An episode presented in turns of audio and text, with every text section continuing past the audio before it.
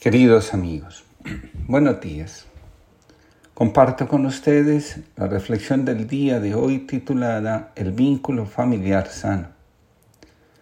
En los momentos de mayor intensidad de la crisis familiar, es necesario tomar decisiones radicales. Es muy fácil dejarse engañar con falsos criterios psicológicos, morales y hasta religiosos. Ninguna situación difícil creada por la dureza de nuestro corazón y por la incapacidad de sanarnos interiormente proviene de Dios. Tampoco son una cruz que Dios nos pide abrazar. Recordemos que el mal cabalga sobre nuestras heridas afectivas. Cuando miro las dificultades por las que atraviesan las familias que conozco, incluida la mía, veo que detrás del conflicto está el resentimiento, el deseo de estar por encima de los demás.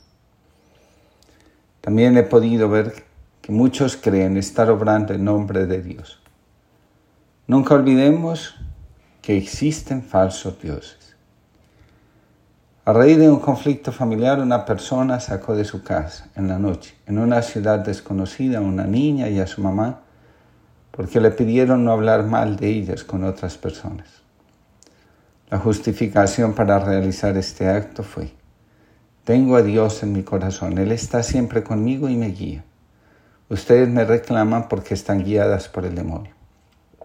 Escuchar lo sucedido hace que el corazón sienta dolor. ¿Cómo se puede invocar el nombre de Dios para justificar el endiosamiento del ego? Al respecto, vienen bien las siguientes palabras. En nuestro mundo hay demasiados personajes endiosados de una u otra forma. Gente que actúa como si estuviera por encima de los demás. Gente que parece vivir siempre delante de focos, esperando aplausos, halagos, adoración. En ese contexto me resulta más extraño un Dios a pie descalzo. Desde ahí pido la gracia de entender el significado profundo de un Dios hecho humano. Dicen que Jesús revela el rostro humano de Dios. Dicen que Jesús revela el verdadero modo de ser humano. Cierto es que hay muchos modos de ser humano y que ha habido hombres y mujeres a lo largo de la historia capaces de las mejores acciones y también de las más atroces barbaries. Hay entonces una forma buena de ser humano. Hay un horizonte posible. Ojalá aprenda yo de esa humanidad revelada en Jesús. Rezando voy. Dani Cuesta, jesuita, escribe: hace poco hablaba con una persona que me contaba sus sufrimientos por un conflicto que parecía no tener solución. Con fe y esperanza me decía que era creyente y por eso sabía que si no podía reconciliarse en esta vida, estaba segura de que en la otra podía reconstruir esta relación desde el perdón que nace de la resurrección. Pero pese a todo, lo cierto es que deseaba no tener que esperar hasta la hora de la muerte, puesto que quería vivir la alegría del perdón ya en esta vida.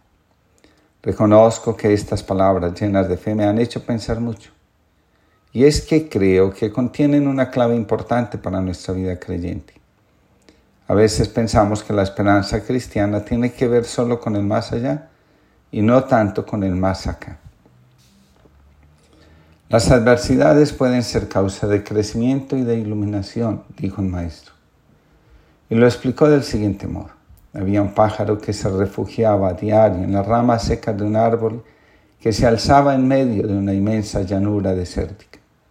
Un día, una ráfaga de viento arrancó la raíz del árbol, obligando al pobre pájaro a volar cien millas en busca de un nuevo refugio, hasta que llegó a un bosque lleno de árboles cargado de ricas frutas, y concluyó el maestro: si el árbol seco se hubiera mantenido en pie, nada hubiera inducido al pájaro a renunciar a su seguridad y echarse a volar.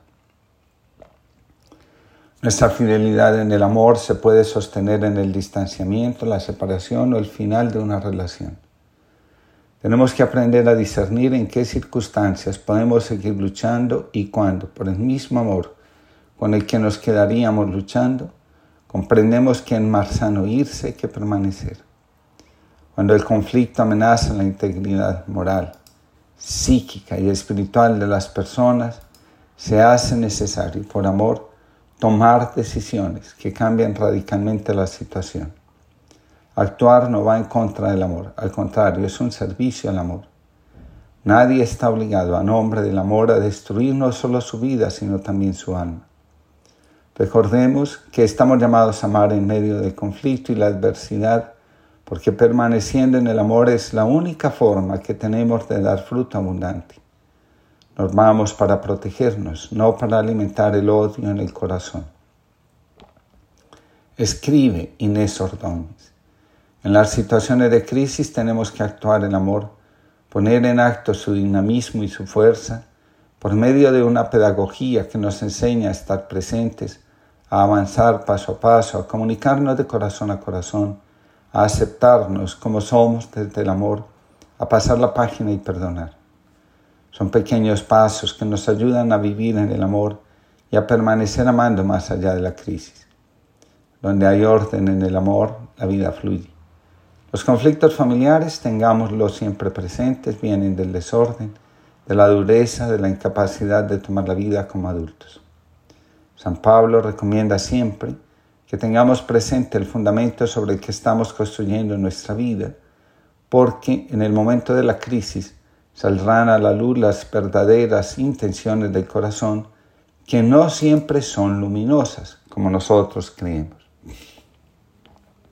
Genaro, la jesuita, nos recuerda que el Papa Francisco, en su carta Todos somos hermanos, invita a ser artesanos de paz y reconciliación en medio de la crisis y divisiones que sacuden a las familias y al mundo entero. Dice el Papa: artesanos creativos con ingenio y audacia, capaces de poner todo nuestro ser y quehacer en buscar caminos de unidad, reencuentro y de reconciliación. Un artesano suele ser una persona de fina sensibilidad, capaz de imaginar y proyectar la belleza desde la simplicidad y la sencillez.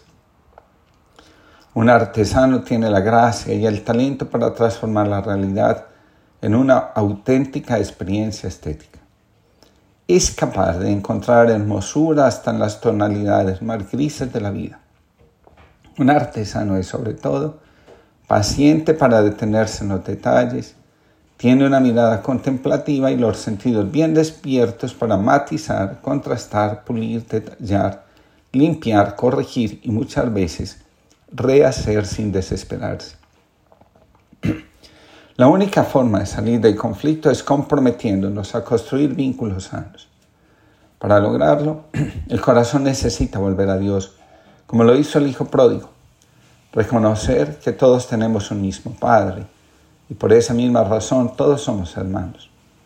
El mal que hacemos a los demás, nos lo hacemos a nosotros mismos. Dice el Papa Francisco: las relaciones humanas no son perfectas, son frágiles.